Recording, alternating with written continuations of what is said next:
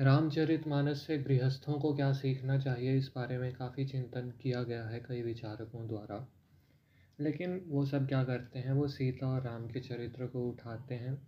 इस काल में वो महल में रहे होते हैं तो उनके व्यवहार का आकलन करते हैं। या अधिक से अधिक किसी की बुद्धि जाए तो दशरथ कौशल्या आदि का चिंतन कर लेता है। बस। या फिर सीता विमर्श आ जाते हैं कि अनुसुईया ने सीता को क्या क्या बताया, सास ने क्या बताया, सीता की माता जी ने क्या बताया, ये तो विमर्श हैं ये। ये सब चीज़ें व्यवहार में नहीं प्रस्तुत की गई हैं रामचरित में। तो जो चीज़ें व्यवहार में नहीं होती, वो उतने अच्छे से ग्रहण नहीं होती लोगों को। और साथ ही साथ, जब आप सीधा सीता राम के आदर्श बताने लगते हैं तो उससे भी लोग थोड़ा बौखला जाते हैं कि ये तो हमारे लेवल से अलग बात हो गई। और सच में वो आदर्श भी इतने ऊँचे हैं कि कोई पुरुष राम जैसा वीर नहीं हो सकता। कोई स्त्री सीता माता जैसा भरण करने का सामर्थ्य नहीं रख सकती तो इसलिए उससे अलगाव लगता है। जो मीडियोकर कोटि के कपल हैं, गृहस्थ हैं, उनके बारे में भी ठीक ठाक विवरण है, परंतु वो अधिक रसात्मक नहीं है, क्योंकि रामचरितमानस जो है उसमें प्रधानता से तो वही रस उभर कर के आए हैं, जो पहले से ही स्वयं प्रमुख थे, उनको अतिशयोक्ति में ले जा कर के वर्णन करने का सुंदर कार्य किया गया है। तो इसीलिए सीताराम का चरित्र हमें बहुत अच्छे से दिखता है, और दूसरी तरफ़ मंदोदरी और रावण का दिखता है। मंदोदरी और रावण से हम चीज़ें सीख तो कम ही सकते हैं, परंतु उन्होंने क्या क्या गलतियाँ की उनसे सीखना बहुत महत्वपूर्ण है और उन्हीं से सीखने का काम हम करेंगे आज के क्वांटम कॉन्शियसनेस के पॉडकास्ट में।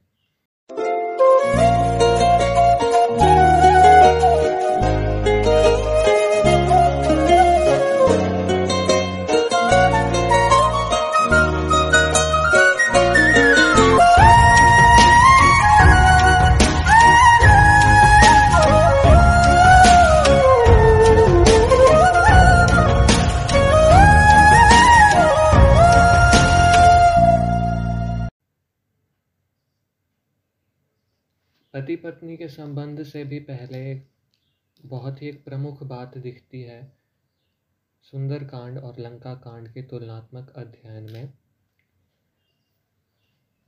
सुंदर कांड में जामवंत जी हनुमान को विमर्श देते हैं और लंका कांड में मालवंत रावण को विमर्श देते हैं। मालवंत और जामवंत दोनों वरिष्ठ हैं। और हनुमान और रावण दोनों की तुलना में दुर्बल हैं। परंतु हनुमान जी जामवंत जी की सलाह को मानते हैं, रावण नहीं मानता। तो एक संदेश ये है कि जहाँ पर वरिष्ठों की बात मानी जाती है, वहाँ पर घर सुंदर हो जाता है और जहाँ पर नहीं मानी जाती, वहाँ पर घर लंका समान हो जाता है। और इसके बाद बात देखने में आती है कि युद्ध जब चल पड़ता है, जब लंका कांड हो रहा होता है और फिर जब बात आती है कि अब तो राम और रावण में अगले दिन आर पार होने वाली है तो मंदोदरी भी जाकर के रावण को सुझाव देती है।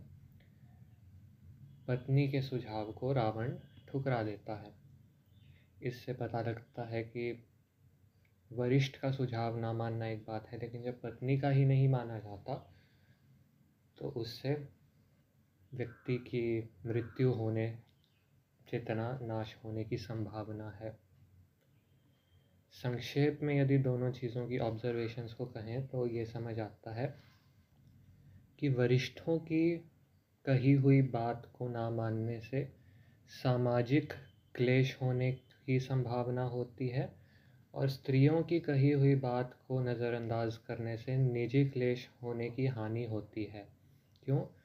क्योंकि जो वरिष्ठ पुरुष होते हैं, वरिष्ठों में भी प्रमुखता से ऐसे पुरुष जिन्होंने कि जीवन भर नाइन टू फाइव किया इधर उधर, दौड़ धूप की है, क्योंकि हमारी जो पिछली जनरेशन है, उसमें हमारी नानी दादी तो हाउस वाइफ रही हैं तो इसलिए वरिष्ठ पुरुष जो हैं, उन्होंने सामाजिक जीवन को अच्छे से देख रखा है। भले ही वो थोड़े दुर्बल हो गए हैं और अब उतने बुद्धिमान ना रहे हों, लेकिन उनकी social threat perception old age में भी अच्छी खासी रहती है। इसके विपरीत जो स्त्रियाँ हैं, उनकी इंट्यूशन ज़्यादा होती है, पुरुषों से ये बात सच्ची है। इसीलिए भले ही वो सोशल थ्रेट परसेप्शन में उतनी अच्छी ना हो, परंतु पर्सनल थ्रेट परसेप्शन में वो बेटर होती हैं।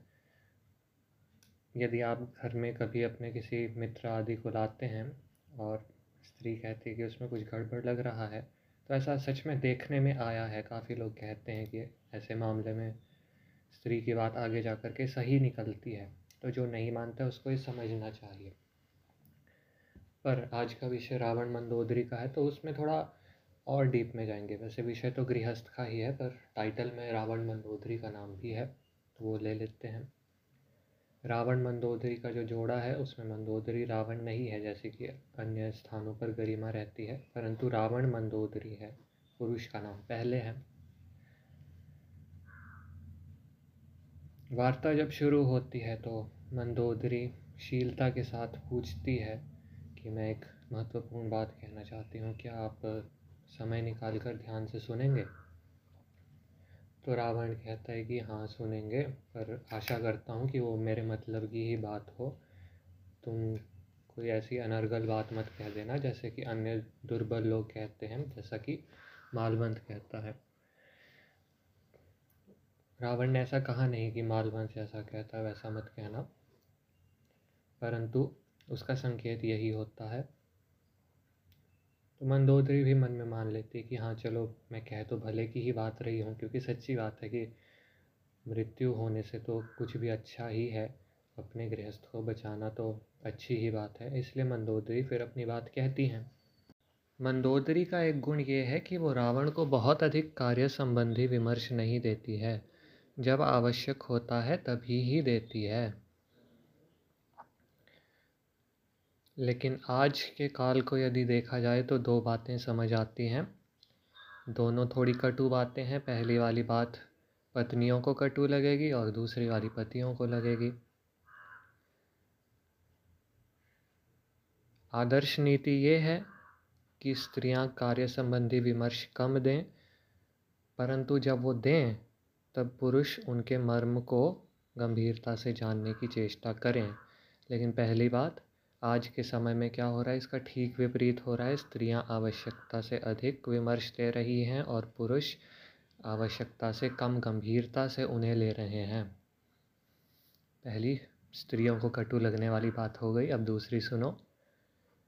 स्त्रियाँ आवश्यक से आवश्यकता से अधिक कार्य संबंधी विमर्श दे ही इसलिए रही हैं क्योंकि जब वो देती भी हैं, तब भी उनको ढंग से सुना नहीं जाता है। आज के समय में पुरुष पति बहुत ही गंदे लिसनर हैं हॉरिबल आज का एक तो आज का युग ऐसा है कि स्ट्रगल इतने गंदे गंदे चले रहते हैं सोसाइटी में बाहर. ईगो बेस्ड सोशल हरारकीज़ हर जगह हैं, इसलिए ऐसा है कि आज के समय में पति जो हैं, उनके लिसनिंग स्किल्स इतने गंदे होते हैं, वो इतनी ऑब्वियस सी चीज़ें मिस कर जाते हैं, जो कि एक पाँच से दस साल का लड़का भी मिस ना करता. आज के समय में सहेलियों का कल्चर भी ख़त्म है तो स्त्रियों के पास भी इसी तरीके से सोसाइटी की मार पड़ रही है। उनके पास थोड़ा सा अभाव है किसी ऐसे विश्वसनीय संगी का, जिसको कि वो गहराई से अपने मन की बात कह सकें कि हाँ हमें ये भय लग रहा है, हमको ये बात अच्छी लग रही है। तो इसीलिए दोनों तरफ़ से मार पड़ रही है। एक तरफ़ की मार स्त्री को अधिक बोलने पे विवश कर रही है, दूसरे तरफ़ की मार पुरुष को कम सुनने पर विमर्श कर रही है। तो एक तरीके से कह सकते हैं इकोनॉमिक्स की शैली में कि यहाँ पर सप्लाई और डिमांड का जो बैलेंस है वो पूरा ही बिगड़ा हुआ है। ठीक है, अब अगली बात को समझें। रावण और मंदोदरी में वार्ता बढ़ती है। मंदोदरी ने जो कहना था सो कह दिया। इसके बाद रावण क्या करता है? रावण उसको मूर्ख कह देता है, गालियाँ पड़ती हैं, वो सब होता है और साथ में ये दिखा देता है कि ये देखो, तुम मेरा बल नहीं जानती, मुझसे ये डरता है, वो डरता है। मैंने इसको हराया, उसको हराया। ये सब बातें वो कहता है। तो ये भी एक प्रमुख गलती है, जिसके बारे में समझना चाहिए। पत्नी की बात को दबाने के लिए अपने बल को दिखाना उचित नहीं। लेट से मैं थोड़ी बहुत चेस सीख लेता हूँ और मेरा कोई दस साल का छोटा भाई है, मैं उसको बड़े आराम से चेस में हरा देता हूँ। पर किसी दिन क्या होता है कि मुझे विश्वनाथन आनंद से भरे चौराहे में चेस खेलने के लिए भेजा जाता है कि या तो मैं हार मान लूँ या अपनी बेइज्जती करा के वहाँ लड़ूँ, ऐसा प्रसंग बन जाता है।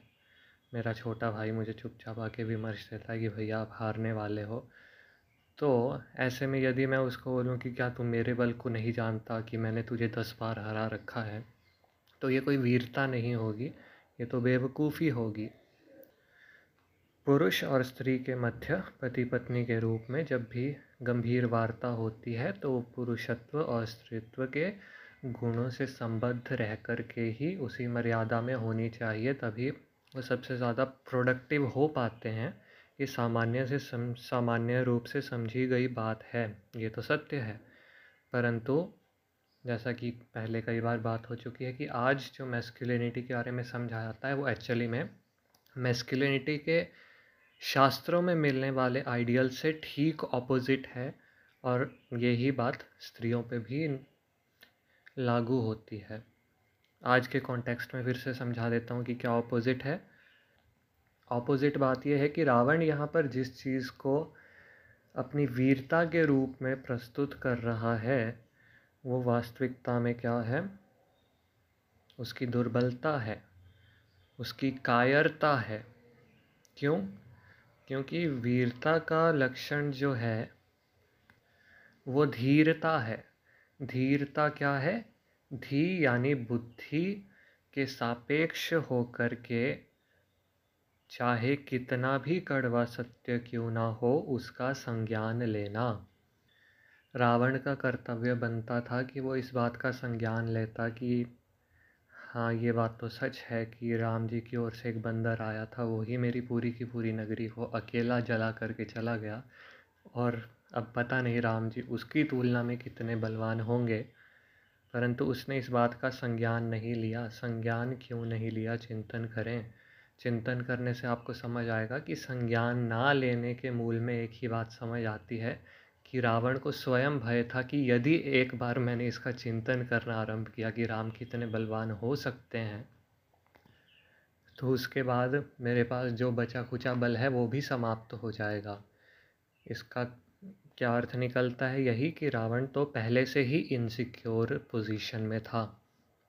और ऐसी ही छोटी छोटी बारीक चीज़ें जो हैं उनको स्त्रियाँ सेंस कर जाती हैं एटलीस्ट जहाँ तक पर्सनल लेवल की इंट्रा पर्सनल रिलेशनशिप्स के संबंध संबंध में उठने वाली वृत्तियों की बात है वहाँ तक।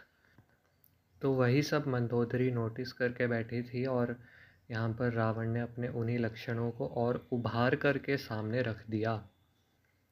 ये कोई वैसी बात है कि कोई व्यक्ति कह रहा हो आपके सामने two plus two is equal to five, आप उसको बताने जाओ कि नहीं भाई, टू प्लस टू फोर होता है। मुझे भय है कि तुम्हारा कोर मैथमेटिक्स अच्छा नहीं है, तुम्हें उसको ठीक करना चाहिए।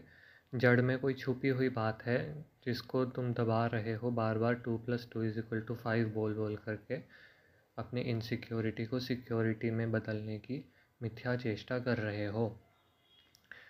आप ऐसा करो और वो व्यक्ति क्या करे, वो सामने से चिल्ला चिल्ला करके two plus two is equal to five बोलना शुरू कर दे। ज़ोर ज़ोर से बोलने से झूठ बात सत्य नहीं हो जाती है। इसी प्रकार से ज़ोर ज़ोर से इनसिक्योरिटी को व्यक्त करने से वो सिक्योरिटी में परिवर्तित नहीं हो जाती है। ना सतो विद्यते भावो, ना भावो विद्यते सतह लेकिन जो सत है उसका प्रयोग यदि आप करें और उसको बढ़ावा देने की कोशिश करें तो निसंदेह आपकी उन्नति हो सकती है। आप अपने प्रतिद्वंद्वी के बल का संज्ञान लेने के बाद अपने पास जो भी थोड़ा सा छोटा सा बल है, उसका संज्ञान लें, उसका पूरे बल के साथ, वेग के साथ आह्लाद देते हुए, यानी कि देवताओं को आह्लाद देते हुए व्यक्तिकरण करें तो आप जीतेंगे। आपकी जीतने की संभावना बहुत अधिक बढ़ जाएगी। जब आप अपने अल्प बल की परसोनिफिकेशन बन जाएँगे। क्यों?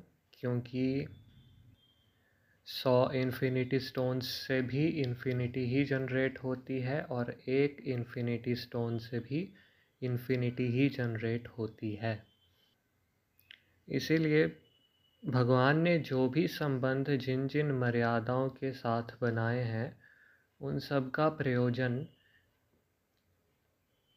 फाइनाइट प्रोडक्ट्स क्रिएट करना मात्र तो है ही नहीं।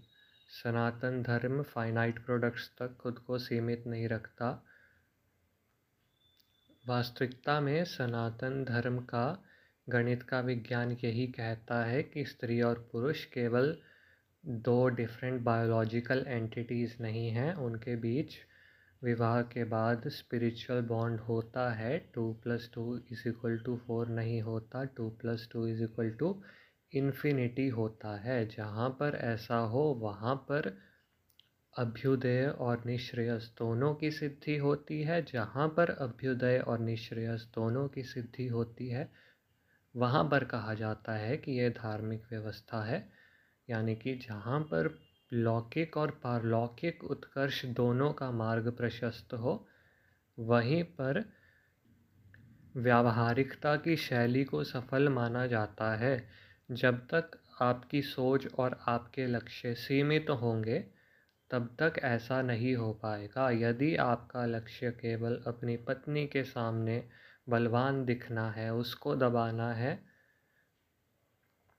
तो आप इस जन्म में मुक्त नहीं होने वाले, लेकिन यदि आपका ये लक्ष्य है कि आपको अपनी पत्नी के साथ जुड़ कर के, अपने पूरे के पूरे घर को एक यूनिट के रूप में प्रयोग करते हुए, अपने पूरे देश को एक बल का संसाधन बनाते हुए, धर्म की सीमा में जितना संभव है, जितनी संभव है, उतनी उन्नति करनी है तो आप अनंत उन्नति को पा सकते हैं। अनंत माने क्या? जितना आपको लगता है कि संभव है, उससे अधिक उन्नति यानी अनंत उन्नति। जब मनुष्य ये पा लेता है तो मानो वो जगत की सीमा को, जगत की नोक को छू लेता है। जैसे जी टी वाली गेम्स होती थी ना, उनमें एक तरफ़ को चलते जाओ चलते जाओ चलते जाओ उसके बाद शहर ही ख़त्म हो जाता था। फिर आप दीवार से टकरा जाते थे या फिर आप पानी में तैरना शुरू करते थे और पानी ख़त्म ही नहीं होता। आप एक दो घंटे तक बटन दबा के बैठे रहो, तैरता चला जा रहा है। ऐसा होता रहता था। ये जो तैरते चले जाना है, बस यही तो जीवन मरण का चक्र है। जब तक गृहस्थी के धर्मों में आपको लगे कि आप एक विशेष साइकिल में फंसे हुए हो, जिससे कि बाहर निकलने का कोई स्कोप नहीं है तो समझ लो कि आपका यहाँ पे फंसने का मार्ग बना हुआ है। परंतु जहाँ पर आपको लगे कि आपने धार्मिक मान्यताओं का तथा नीति का ऐसा मेल बनाया है, जहाँ पर दोनों एक दूसरे के हितैषी हैं, तब तो आपको सीताराम साक्षात मिल ही गए, क्योंकि शास्त्रों के अनुसार नीति का ही स्वरूप सीता माता हैं और राम जी धर्म के स्वरूप हैं। सुनने के लिए बहुत बहुत धन्यवाद। जय लक्ष्मी नारायण।